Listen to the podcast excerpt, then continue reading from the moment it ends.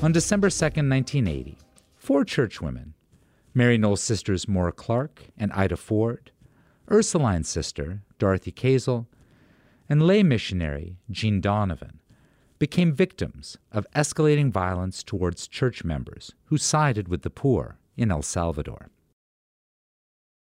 The slogan, Be a Patriot, Kill a Priest, became a battle cry for Salvadoran right wing extremists who believed that anyone who opposed the military regime was a communist, including religious figures.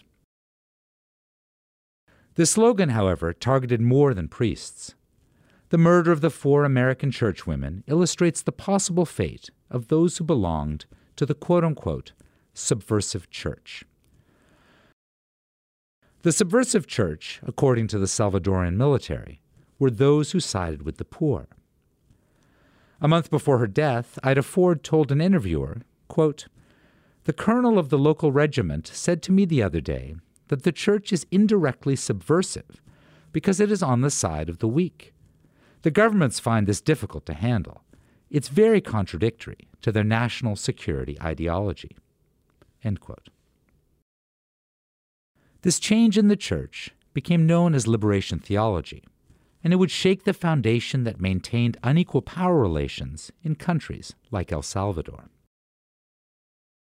In 1968, Latin American bishops gathered in Medellin, Colombia, to establish a doctrine that would serve poor and oppressed communities liberation theology. While historically the Catholic Church allied with elites and helped maintain its power over the region, this gathering served as a catalyst for change in peasant communities throughout Latin America. The bishops labeled poverty, injustice, and oppression of marginalized communities in the region as social sins.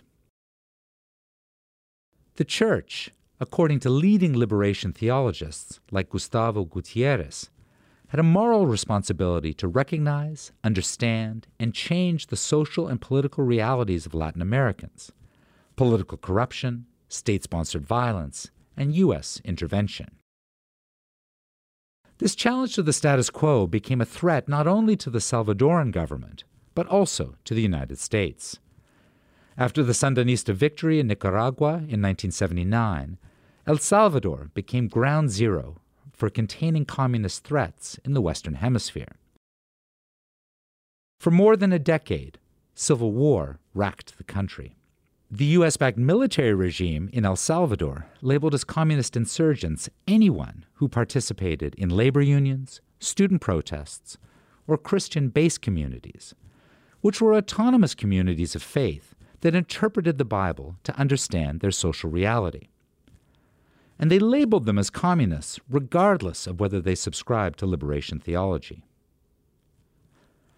As a threat to the social order, these individuals and entire communities became victims of state sponsored violence.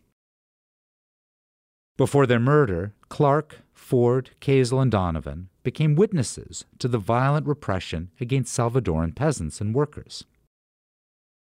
While their initial mission was to evangelize and teach Salvadorans how to be better Catholics, their time in El Salvador and elsewhere in Latin America for Clarke and Ford led them to see their work as accompaniment, the liberation theology model of solidarity that involves living with, supporting, and following the lead of marginalized communities. Following the example of Archbishop Oscar Romero, who was assassinated by the Salvadoran military for speaking up for marginalized communities, Clarke, Donovan, Ford, and Kazel worked to, quote, address the cause of the poor as well as their needs. Their dedication to the people kept them in El Salvador, despite the looming threats that they too could become victims of violence. On October 3, 1980, Kazel explained to a friend that despite the danger of repression, she would stay in El Salvador. Quote, we wouldn't want to just run out on the people. End quote. Similarly, Donovan wrote, quote, Several times I have decided to leave El Salvador. I almost could, except for the children, the poor, bruised victims of this insanity. Who would care for them? Whose heart would be so staunch as to favor the reasonable thing in a sea of their tears and helplessness? Not mine, dear friend, not mine. As Maryknoll nuns, Clarke and Ford believed their obligation to denounce injustices in society was far greater than the fear of persecution. They believed in the words of Archbishop Romero when he said, quote, Christ invites us not to fear persecution, because, believe me, brothers and sisters, the one who is committed to the poor must run the same fate as the poor. And in El Salvador, we know what that fate of the poor signifies to disappear, be tortured, to be held captive, and to be found dead. On December 2, 1980, Clarke and Ford returned to El Salvador from a regional Maryknoll meeting in Nicaragua. Picked up at the airport by Kazel and Donovan, the women faced an incredibly brutal fate. For two days, no one knew where they were. When U.S. Ambassador Robert White reported the disappearance of the four churchwomen to the Salvadoran defense minister, General Jose Guillermo Garcia, the general asked if they were wearing habits. In an interview, White recounted that at that moment he knew the women were murdered because the Salvadoran army would distinguish good nuns from bad nuns based on their dress code. On December 4th, their bodies were found in shallow graves. They had been raped and shot at close range. News of the four churchwomen's murder made its way to the United States, but even there, the dichotomy of the good bad nun prevailed. Because Clarke, Donovan, Ford, and Kazel worked with refugees and poor communities in El Salvador, both the Salvadoran and U.S. governments saw them as subversive.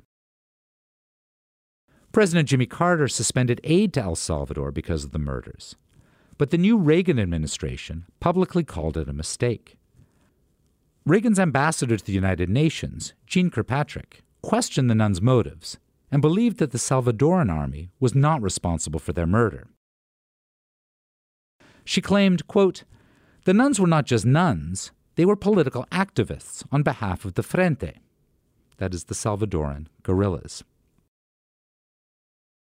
The murder of the four churchwomen became symbolic of resistance, but also of misguidedness. For liberal Catholics in the United States and El Salvador, their death became a call to continue fighting against the repressive government in El Salvador while critiquing U.S. foreign policy to the country. On the other hand, for conservative Catholics, the murders made sense. Working with and under communism would eventually lead to human rights violations. In 1984, five Salvadoran National Guardsmen were convicted for the murder of the four churchwomen. More than 30 years later, the two highest ranking military officials at the time were deported from the United States back to El Salvador after linking them to human rights violations. Yet they have not stood trial in El Salvador for any of their actions during the war, including the events of December 2, 1980. The recent conviction by Spanish courts of a Salvadoran military officer responsible for the death of six Jesuit priests, their housekeeper, and her daughter, is a promising sign that legal repercussions might still be coming for those responsible for the 1980 killings. But much work still needs to be done. The current Salvadoran government has taken steps to impede the investigation of the 1981 El Mozote massacre despite the divisiveness that their murders created in the U.S. and El Salvador. The four churchwomen are still remembered for their work in Chalatenango and La Libertad, the communities in which they served in El Salvador. Salvadorans have painted murals of them across the country, and each year, in Chalatenango, a mass is dedicated to the churchwomen.